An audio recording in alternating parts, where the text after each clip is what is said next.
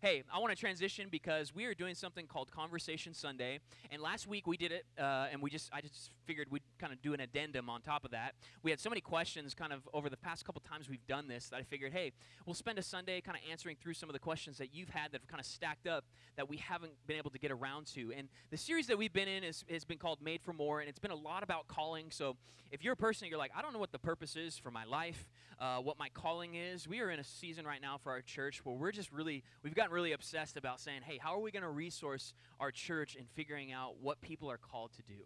And I think that's so exciting to, to seek that out and uniquely figure out, hey, how has God created me? And what does that look like for my life and how I steward my life? But we're gonna we're gonna jump in because one of the things I opened up in this series was saying, hey, you can ask questions about the series, but you can also ask kind of any question you want about faith. So we're to work through some questions this morning. So hopefully that's okay with you. Um, and I'll say this as well: is we have a number that we're going to encourage you to text. And I'll say this: um, last week I encouraged everybody to like text questions in but the little iPod Touch I have uh, was connected to the wrong Wi-Fi network. So I was like, "It's not. Nobody's texted any questions." Well, people did text questions. I just didn't get it. So err on pastor. So anyway, I mean it this time. If you ask questions, we will acknowledge them, see them, and we'll spend about 15, maybe 20 minutes at the end a- answering hopefully some of these spontaneous questions uh, to the best of our ability. So anyway, we're gonna we're gonna start it off this morning. Uh, so yeah, the, the number's up on the screen. So text a question to that number. This isn't my personal number, so don't add it in there and like prank me. And you know we're smarter than that. I said this last week too. Um, so anyway, uh, first question. We're starting it off with a bang this morning. Here we go. This was a question somebody asked. I like this one. Can a man and woman, unmarried, live right, holy, and pure before God under the same roof? Ooh. Ooh you know. Um, I love this. Here's what I'll say. The reason we're doing this this morning is because we're supposed to have conversations as a church. Sometimes in church we um, shy away from conversations. We shy away from hard topics. We shy away from the things that everyone's talking about and dealing with, and we act like they aren't a part of our world. The thing that I love about God is He's a true God, He's a real God, and He sees exactly right where we're at. The topics of today that sometimes scare people, they don't scare God and and I think eh, sometimes the church uh, we get in trouble by even having the conversation. So that's just kind of the heart a little bit this morning. And this is a great question, but once again, with every question, I sometimes think that there's questions behind the questions. And in the same way, there was a question that uh, last week that was asked that kind of had a little bit of a similar approach because I feel like sometimes when a question like this is asked, it's kind of like, how low can I go? Like like what's what's the bottom of the barrel and the way that I can live where like I, I can just make sure I get away with like I'm just kind of trudging along in my faith, like doing the bottom bare minimum of like let me know like what's the bare like rather than experiencing the playground that is God's grace and the abundant life that He wants for us. So I, I feel I feel like first and foremost it's it's willing. I'm, I'm we're gonna we're gonna answer this, but I think it's so interesting because many times we focus so much on the do's and the don'ts that we forget about the fact that Jesus called us all to be witnesses. See, and when you're a witness on behalf of Jesus and other people see you in your life and you're bearing the name of Christ, you're like, I'm a Christian. I got Christian tattoos. I got this. I got that. But your life doesn't look like a faithful witness to Jesus. We all lose. We do. Because we're all called in, in, into this thing together. So there's a little bit of a, we got to think and frame this in the idea of witness we got to frame this in the idea of actually what is God calling us into when it looks like the abundant life. So, okay, let's back to this. Can a man, woman, unmarried, live right, holy, pure before God under the same roof? That's a very, very loaded question. But I'll just say this: like, let's just answer it really, really literally, like te- the technicality, right? Can friends of the opposite sex live together? According to the biblical narrative, according to the boundaries that God gives us within the Bible, yes. There's, there's nothing that the Bible says that that would be sinful for that to happen, right? But once again, we have to get into the technicality of it because here's the deal the sexual ethics of Jesus, which is a massive topic that I just don't expect to answer and to discuss. And once again, this could be a topic and a sermon series for an, another day or in the future. But sex being defined biblically, being reserved as an intimate expression through the marital covenant. So that's kind of some of the boundaries that God gives within our sexuality, right? So for a man and woman of the opposite sex to live with one another, conventional wisdom as sexual beings needs to come into this, right? Don't do it. The Bible says, flee from temptation. Because you, you just, in my pastoral experience, right? Um, in my history and experience of counseling couples and using wisdom, um, I, often think about this. This is the same wisdom we t- sometimes, many times, use with our children and our kids. Is like, is it a good idea for the teenage boy to stay late at his girlfriend's house when her parents aren't home? No. And when you become a believer, or if you're older, does that mean you become exempt from your sexuality and your temptations? No. You see what I'm saying? So, conventional wisdom, I'll just say this couples that live together before they get married, I've never met a couple that has successfully said, We didn't have sex. Conventional wisdom acknowledges the fact that we have emotions, we're sexual beings, and when we don't have good boundaries, we're going to give in to temptation. Wisdom is in the boundaries. We automatically are like, how does A get to Z? How about this question? How does A get to B, get to C, get to D, get to E, that gets you all the way to Z? That's the better question. Where are our boundaries? What are we opening ourselves up to? How are we using wisdom to be a faithful witness? Because if you're a person that's like, I'm a Christian, and then your life doesn't look anything like it, maybe you're oblivious to it, but other people can see it, see right through it. And your witness is dying down. You're like, you guys are the people that go so hard about a sexual expression being within marriage. But at the same time, if your life doesn't reflect that, people are like, what? What's, what's the potency of that type of a faith, right? So we can't think we're people that live above wisdom. And history and experience has showed me, I've never met one couple that did this successfully. Is it, is it sinful to do it? No. But wisdom shows that when we don't have good boundaries and we don't couple our faith with wisdom, man, chances are we can easily, so easily fall into what God designed and does not advocate for in terms of sexuality, sexual expression, and what it means to flourish as a human being. Okay? So that's, hopefully that answers the question. There's a lot there. So, anyway, so moving on. Uh, let's keep going here. Got some good ones. Okay, this is next one.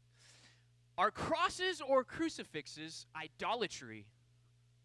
Is it okay to have them? Should we carry them around with us and have them at home? Is it frowned upon by God to perform rituals in the church like Catholics do?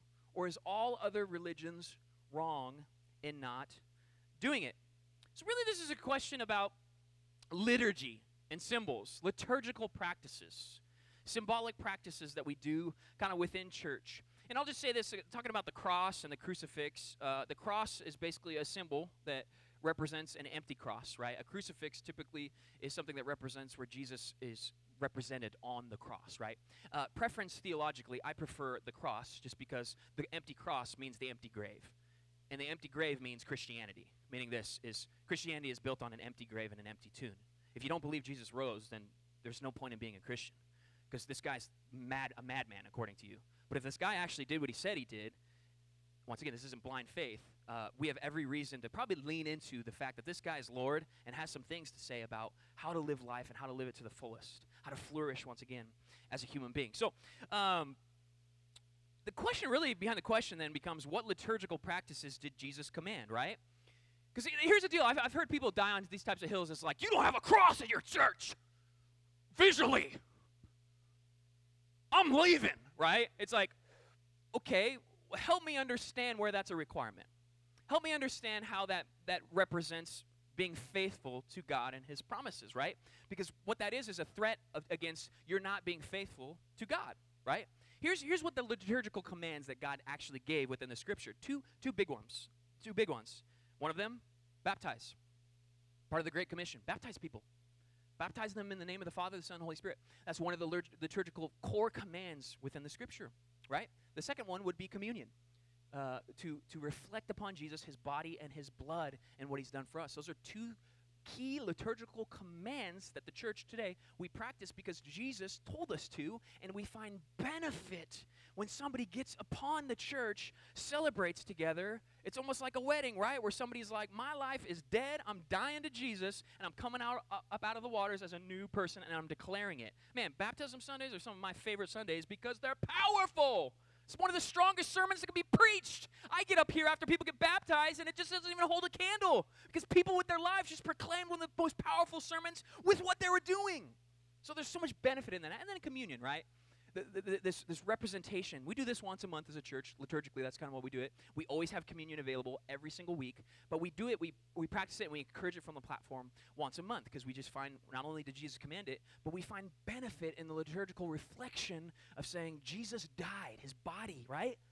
In the same way, we're called to participate and die with Him. Our life is not our own. And then the blood of Jesus, which represents universal grace for those who receive it. Meaning, this, you and I, we, we can't be exclusive people. And the blood of Jesus reminds us. When we're judgmental Christians that literally isolate ourselves from other people and we take communion, it's just, what's the point? When we're selfish and we don't die to ourselves, what's the point? See, liturgy can become so empty. And we're constantly trying to remind ourselves of why we do what we do. But those are the two main commands that Jesus gave us to practice liturgically, right? Um, and the rest of it is really just uh, decorative preference. Right? Preference. It's okay. It doesn't like make one better than the other. How many crosses we have displayed on the walls at our church does not dictate whether we're better than somebody or not better, or less or more faithful to Jesus. Because it goes back to the question of what makes a person righteous. Up on the screen. It's going to help us out with that. What makes us righteous? Well, Romans tells us faith alone. Faith alone. What gets you in the door? Faith. How you dress when you come to church, how you act, the way that you pray. No. Faith alone. Faith is powerful.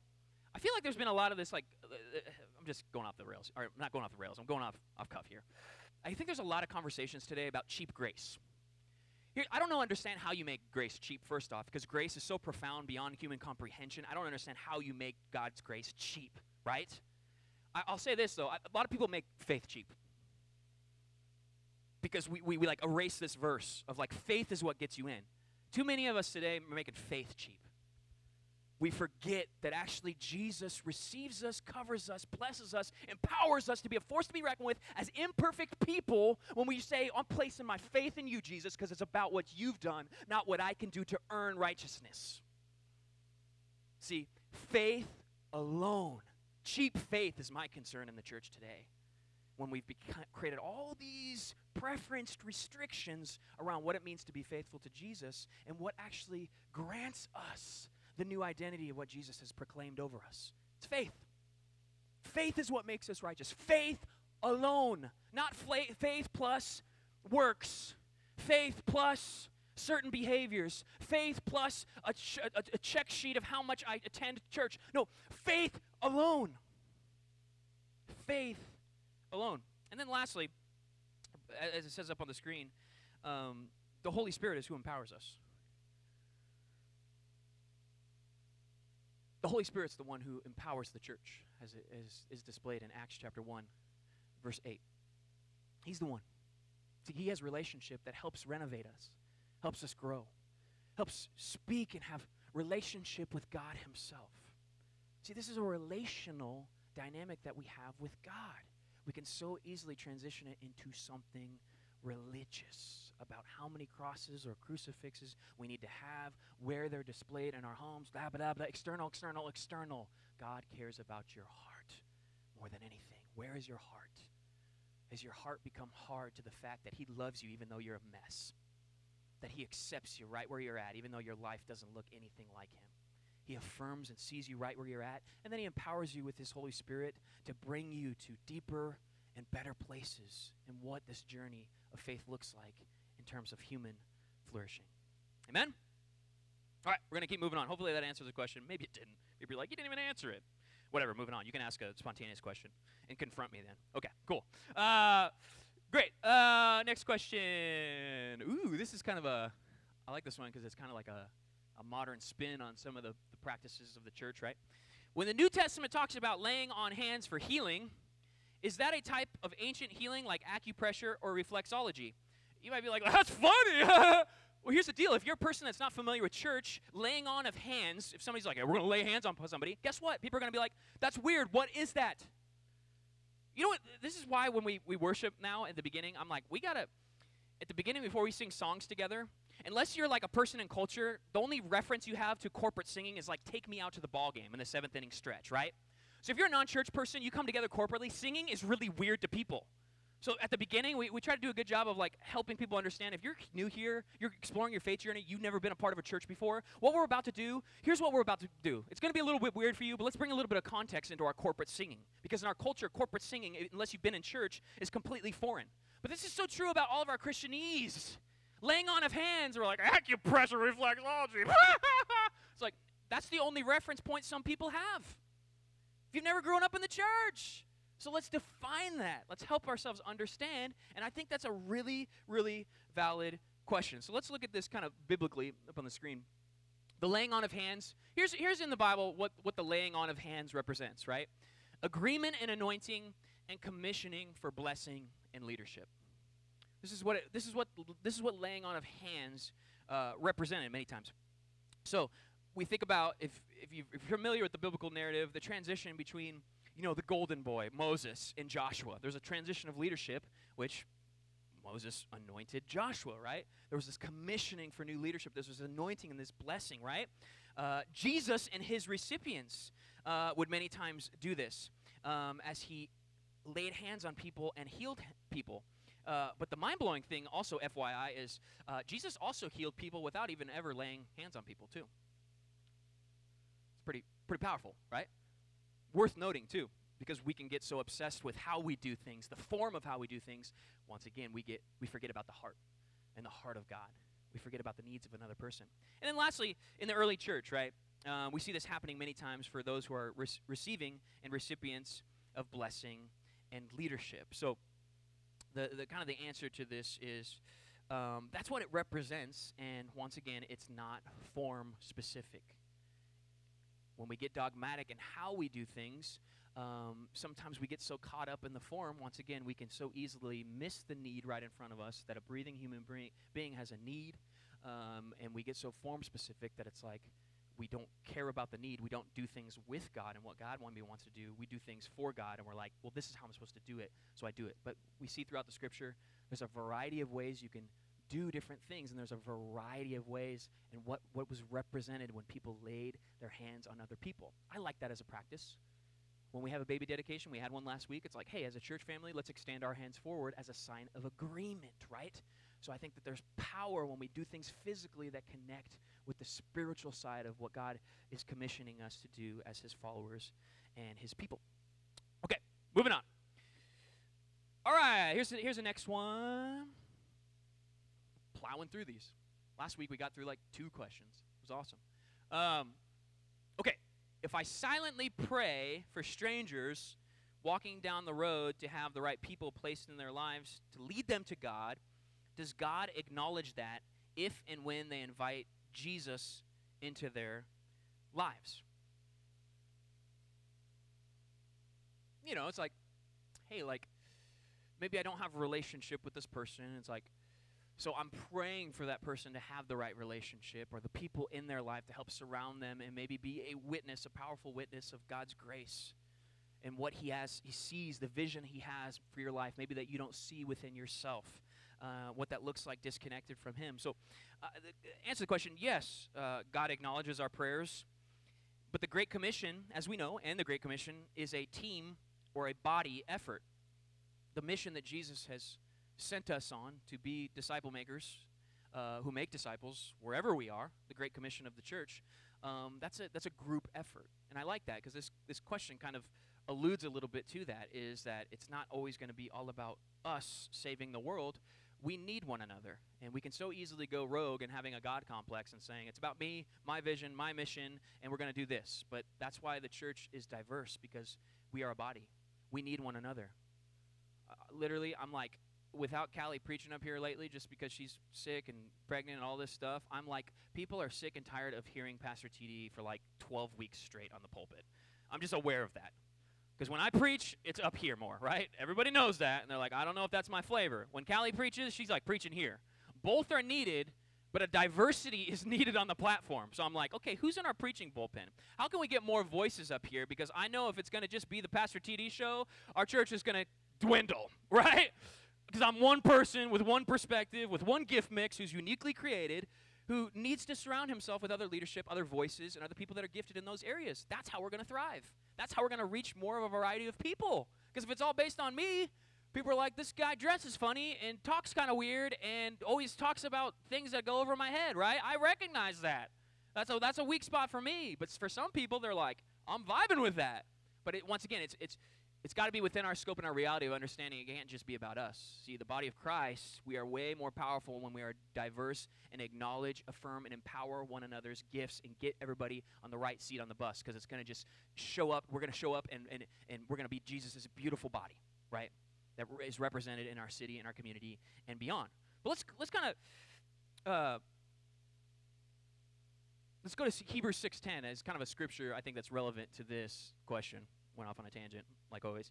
Uh, Hebrews 6:10 says this, God is not unjust. He will not forget your work and the love you have shown him as you have helped his people and continue to help them. So, once again, God acknowledges even the small things, even the ones where it's like, well, I only can contribute this much in this situation and it's going to play into the bigger picture, and God is going to affirm that, and God is going to celebrate that, you know. But how specifically and what that looks like and how He's going to acknowledge that, we don't know yet. Never been on the other side of, of God's judgment, you know, and, and I don't know what that specifically looks like. We understand that there's going to be rewards. We understand in a general sense that it's going to be glorious, right? But the specifics of that we don't know yet. So in the meantime, we're going to do the best that we can and, and we're going to, knowing that when we do our best, that's going to be enough for God, but not also using that as a scapegoat to be the person that like hides in their basement and just prays for people as they walk by, right? No, no, God's called us to go. He's called us to be sent ones, right? He's called us on the Great Commission that says outside of the comfort zones, outside of the church walls. That's where the mission is at because that's where the people are at. Amen? Okay. Uh, we don't know. And lastly, in my notes here. God's number one mission and calling for you, once again, is to be a disciple maker. That's his number one calling for you. So it's great. It's great to pray. It's great to acknowledge other people. It's great to do things for God. But first and foremost, God has called us to be disciples who make disciples wherever we are. Wherever there's people, there's potential. Um, so as a church, that's what we're constantly thinking about. How can we empower you to be a disciple maker? Well, what's a disciple maker? What's a disciple? Um, we'll keep pressing in, keep leaning in, because our church is built around this idea of you fulfilling that primary calling in your life, and then not only that, the unique calling of what God has called you to specifically. So those two things go hand in hand. All right, looking at the time here. Okay, we got like technically got about 20 minutes. I'm gonna go. I'm gonna give us 15 for the spontaneous. Let's keep going. Okay, here's uh here's next question. What is the difference between tithe and first fruits? So tithe, if you're not familiar with the idea of tithe, tithe is is this uh, biblical idea of as a church, um, we give 10% of our income as people, right? Money becomes this practical conversation uh, that it's like, hey, don't get don't get up in my practical life, pastor. Like that's my money, right? There's certain things where like, okay, yeah, like speak in my life, encourage me, but what, you're, you're telling me to grow? Right? There's things that we start like, kind of like, no, you're not, I don't want to do that. Well, it's like, of course you don't want to do that because you're not meant for that. We're, we're selfish people. When we get into God's kingdom, it becomes less about us. So it's going to be growing pains. It's going to be hard. But when we step into the things that are hard, we step out in faith, we receive blessing on the other side.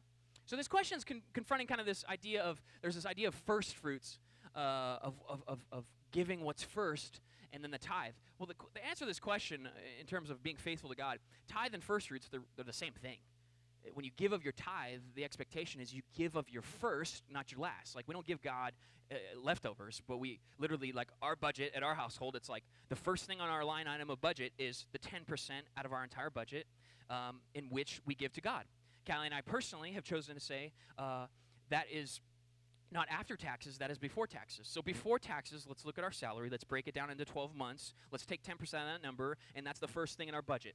Because we know that everything else in our budget literally will be trickled down with the blessings of God simply because of our obedience by saying, first and foremost, we're giving of this. We're giving of our 10%. And once again, this isn't something that the church wants from you, this is just something that the church wants for you because here's what I know. God has always people are like, I don't know how you're a pastor, you guys. I don't know, I don't know how you deal with the fact that like if the church dies, so goes away with your job and your salary. I don't know either. I'm crazy.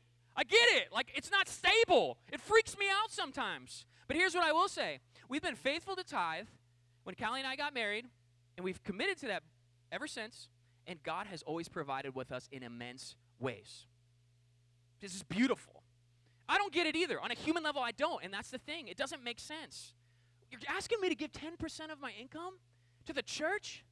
Well, hopefully you find benefit into the church and what the church is doing. Hopefully it's not just like, yeah, that pays for pastor's Ferrari, right? It's like, no, no, no. Like, hopefully what we do is beneficial. Hopefully, you're seeing benefits in the ways and the direction that we're moving because we want to be a force to be reckoned with in this community to make this community look more and more like heaven. And, and, and here's what I know we'll continue to do that, but if we're capped with resources, it's going to be harder and harder to do that. It's going to be harder and harder to pull off events. It's going to be harder and harder. We want to make massive investments, and sometimes the potential of that gets cut off by the practicalities such as finances. Does that mean God's not going to accomplish what he needs to accomplish? No, he will, but don't miss out on the blessing personally. Don't, don't miss that. And, and this is why we, we do the three month tithe challenge. So this is a shameless plug, right? Um, we do a three month tithe challenge. Because here's the deal. I understand if you're not like a church person or you're like, oh, money, that's a weird conversation in church. Like, this is kind of our proof for that. It's just like, hey, to, to prove that this isn't about us, this is a money back guarantee. Three month tithe challenge. Fill this thing out. Do it. If at the end of three months you're like, God hasn't been faithful to me, we'll give you your money back. See, because this isn't about us. Like, we really want you to see God's blessings. We really want God to transcend into your life in the practicals because that's the type of God He is. He came from heaven to earth as a man, submitted to the process, incarnationally came. Here's what I believe about you. Even when it comes to your finances, God wants to incarnate Himself and prove Himself to be true, even in the practicals of your life. Callie and I, as we've been faithful to this, have received the blessing of, of seeing what God can do. And it hasn't just been monetary, it hasn't just been money. We've seen God's blessings pour out in so many other ways where we could just feel the faithfulness of God over us and our family. But this is tough. So this is we're giving you some space. We're saying, "Hey, no shame in the game. We understand it's tough, but fill this out. Do it for 3 months, see what happens. And if you don't feel like God's been faithful, no worries. We'll give you your money back. We will. I promise. We will. And don't it's not one of those things, well, that's going to be kind of weird. Like, don't. Like I'm just saying like test the Lord. And here's what I know God's going to do. He's going to be faithful we're willing to test God to, to show himself to be faithful. So if this is one, maybe this is a good next step for you this morning. You're like, ooh, that seems kind of, maybe God is. It's like, yeah, if you haven't done that yet, like, I challenge you. And here's the other thing, too. People say, well, the, you know, tithing is an Old Testament principle. You're correct. Because in the New Testament, 10% became the floor rather than the ceiling. The early church, this was an assumption.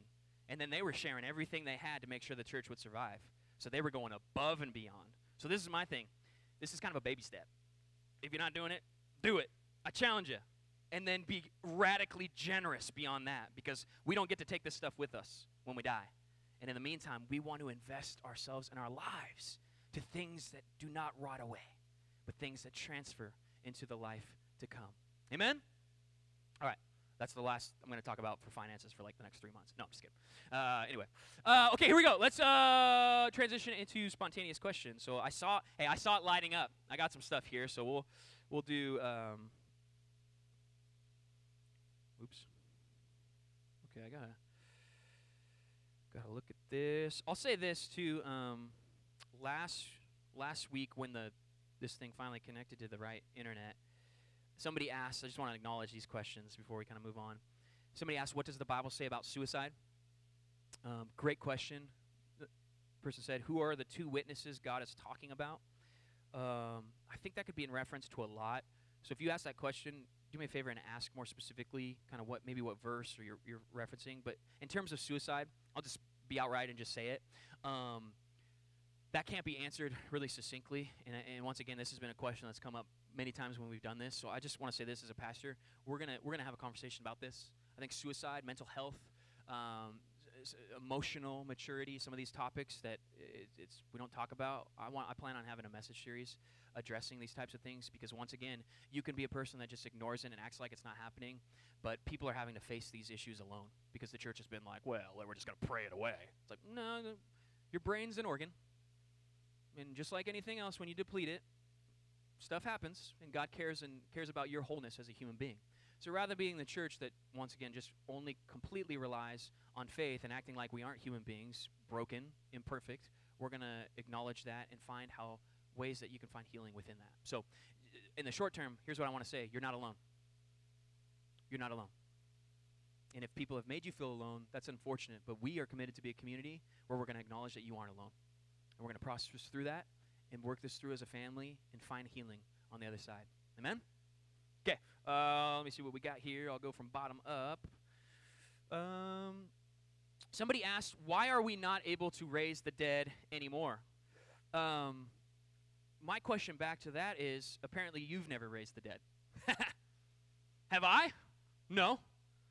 Have I known other people in relationship who have? Yes. Yes, I have. It's an interesting dynamic, and I think we can kind of uh, maybe generalize kind of our experiences as a nation and as a people. And I'll just say this um, as a nation, we function very, very uh, logically and systematically. And I'm just saying this right now. It's because here's if you ever been on a, a mission trip, sometimes you see some wild things of what God does, how God heals people, legs growing back, full length, right? Animals being resurrected from the dead. I've seen that. I've been on a mission trip to China where I saw that. Like, there's there's experiences that we isolate to our own country and our own experiences. And here's here's the deal: each and every country, I believe this, each and every culture has their own hills that they got to kind of climb over. So why do we see more of that overseas and not in the United States? I, there's there's many things that we can kind of ponder based on this. But I think the issue of this question is, uh, why do we have faith not to believe we can raise the dead anymore? What would it look like if we had that faith? What would the church look like if we exercised that faith? We came at our prayers, we swung the bat with that type of a confidence. Um, so that, for, if you're new this morning, you're like, raising the dead? This is insane. Um, yeah, it is insane. But once again, the resurrection of Jesus is built upon that. So if you're if you're shaky about that, here's what I would encourage you to do: do some research about the resurrection of Jesus and the circumstantial evidence surrounding that. And what you'll be overwhelmed with is reliable resources that point to eyewitnesses that said that this guy actually did raise from the dead. People had conversations, saw him. There's, I mean, if we put this into a court today, eh, the evidence is so overwhelming of understanding the resurrection of Jesus being a, fa- a true event. And that's what the Christianity is based upon. Because you take away the resurrection, you take away everything. So you may be a person this morning, it's like, you need to figure out the resurrection. Well, the beautiful thing about the resurrection is the same power that raised Jesus from the dead lives within us. Meaning this, when we pray for people, the Holy Spirit empowers us to do greater things than Jesus did. Meaning this, Jesus healed. Jesus rose people from the dead. Jesus did all these crazy things. But here's the thing you could also be the crazy person that's like, I just want to see healing. I pray for healing. I pray for healing. And you forget the fact that Jesus wants to do even a deeper work than our physical healing called spiritual healing. So when you go so far on the side of all I want to see is healing, you forget to acknowledge the thing that Jesus cared about deeper, which once again is the heart. Sometimes Jesus shows us his faithfulness and his amazing greatness of his character when we pray for somebody and they get healed. But that is not the end because guess what? Lazarus was raised, and then one day, guess what? He died and didn't come back to life. The same goes for any of us. You'll get healed, but only temporarily because someday you're going to die. Jesus ain't going to raise you, raise you, raise you, raise you. You got to die, deal with death, the final death, and that's what Jesus came to do and die for us. So, in the meantime, we get sprinkled in all these blessings where we see God's heavenly power come. But the issue is on our side. Are we being faithful? Are we approaching things with that type of faith? Do we believe with that type of fervor? Man, see, I, I just truly believe this. The issue many times can be with us. What would that look like? What would that look like? I oftentimes ponder that. God often challenges that. I'm a logical guy. So God often, God often is challenging me this in this way many times.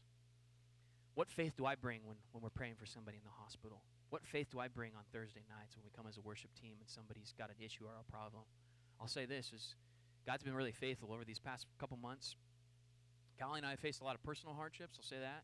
But I'll say this God's been really faithful in the times where we, we've prayed. God has been so faithful to do miraculous things that point to His miraculous power, the same type of power of what it looks like to raise somebody from the dead. He's powerful enough to do it. Is that his end game? No, because it's bigger than that. But in the meantime, let's have the faith to believe. Amen? Okay. Uh, great. This kind of answered a little bit. Somebody else asked another question concerning suicide. Suicide is a big deal right now. How can we as Christians better minister uh, to the hopeless? Um, great question. I love the posture of that question and I'll say this is yeah, we want to we want to do it and, and I'll just be honest, I want to do it more thoughtfully than spontaneously. because it's a conversation that, that we need to have that needs to be very thought through. And I just would hate for somebody to take away something that's not thought through and robust in the way that we're going to approach it because it's such a sensitive conversation. Because we're talking about other breathing, living human beings that are suffering in the midst of their mental health and, and situations that sometimes we just want to pray away or ignore. These type of issues remind us that the world's not the way it should be. So there's many times as Christians we want to use God to almost prov- block God from getting in. We want to ignore the pain deep down that we're experiencing as suffering human beings in certain seasons and not actually acknowledge that that's where God wants to go. He wants to go so deep, and we buffer many times ourselves of saying, "Oh, we'll just pray for that," and never let it go any deeper than that. See, God wants to bring profound healing in every aspect and capacity as human beings, what it looks like to be a human being. Okay, looks like so we're putting a comma on that. Uh, okay. We got one. I'm going to do the tattoo one first. Is it sinful to get tattoos? Is having tattoos a bad witness to others? It's a great question. Um, a lot of people uh, who are against tattoos, I'll say this, i- uh, quote a lot of verses out of the Old Covenant, uh, the first, you know, two thirds of the Bible, a covenant that no longer are we under, because we are under a new covenant of God's grace. Um, and the New Testament doesn't specifically uh, speak of anything when it comes to tattoos, because tattoos back in the day were acknowledged uh, because they represented people that were. Um, it was a mark, much like the mark of Christians or, or the Israelites was circumcision.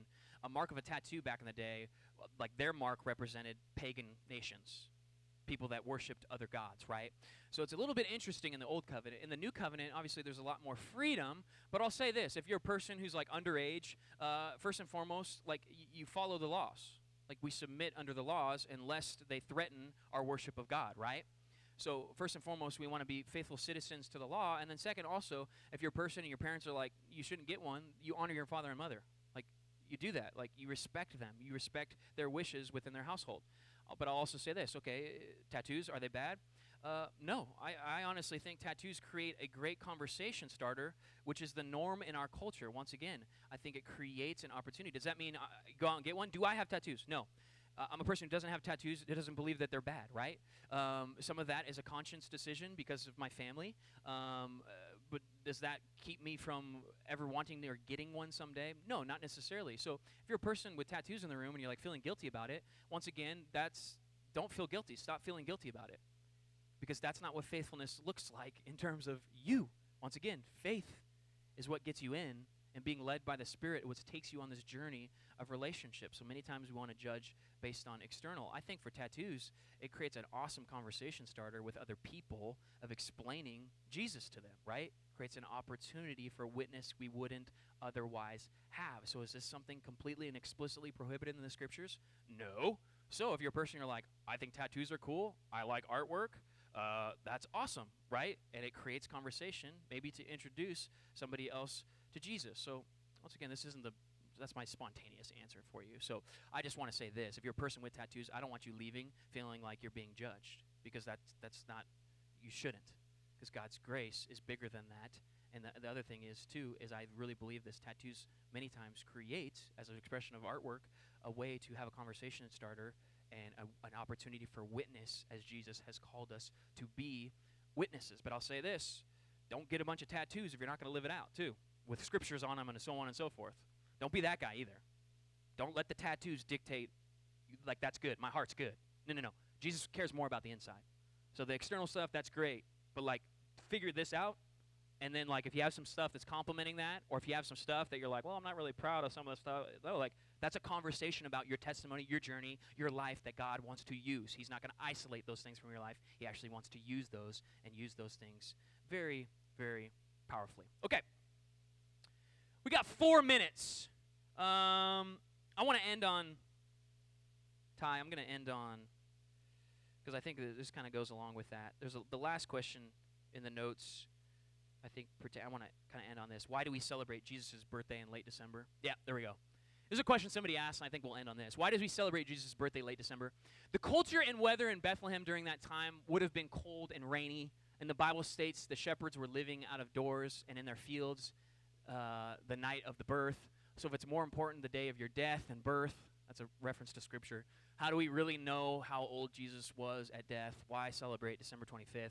Okay, well, first let's talk about Jesus' age, and then we'll get into kind of what I was thinking about. Um, next slide, Jesus' age. Um, yeah, so Luke 3.23 kind of clues us in. It says, Now Jesus himself was about 30 years old when he began his ministry. He was the son, so, uh, so it was thought of Joseph, the son of Eli.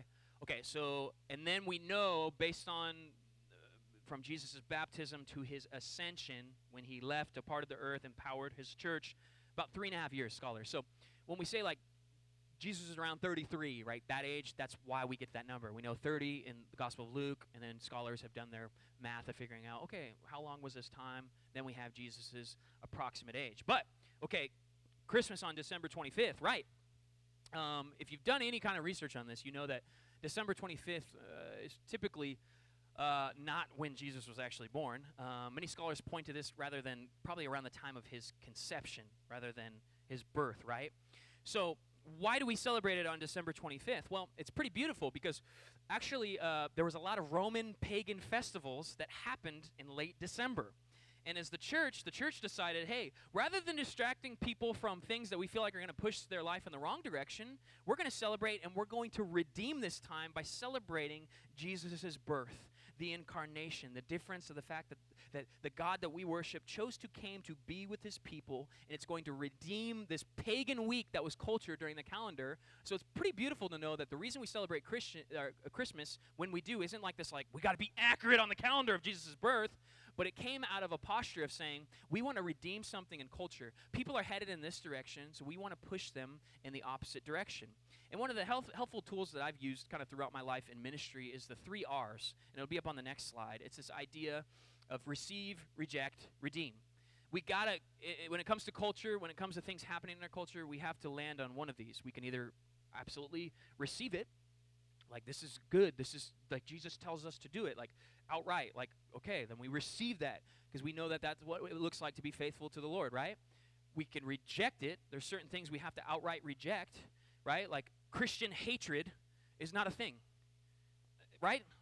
Like, you can't be a lover of God and people and hate people. So, Christian hatred is an idea that we have to reject. So, hate groups that are like, we're Christians, you just outright reject it. You're like, well, I know that's completely against the greatest commandment Jesus gave us, the new command that tells us that we lay down our lives for other people, right? We love people in the way that He loved, and He loved and displayed love on the cross by doing it sacrificially, right? So it's so funny. I, so many times people. Uh, I got something in my head.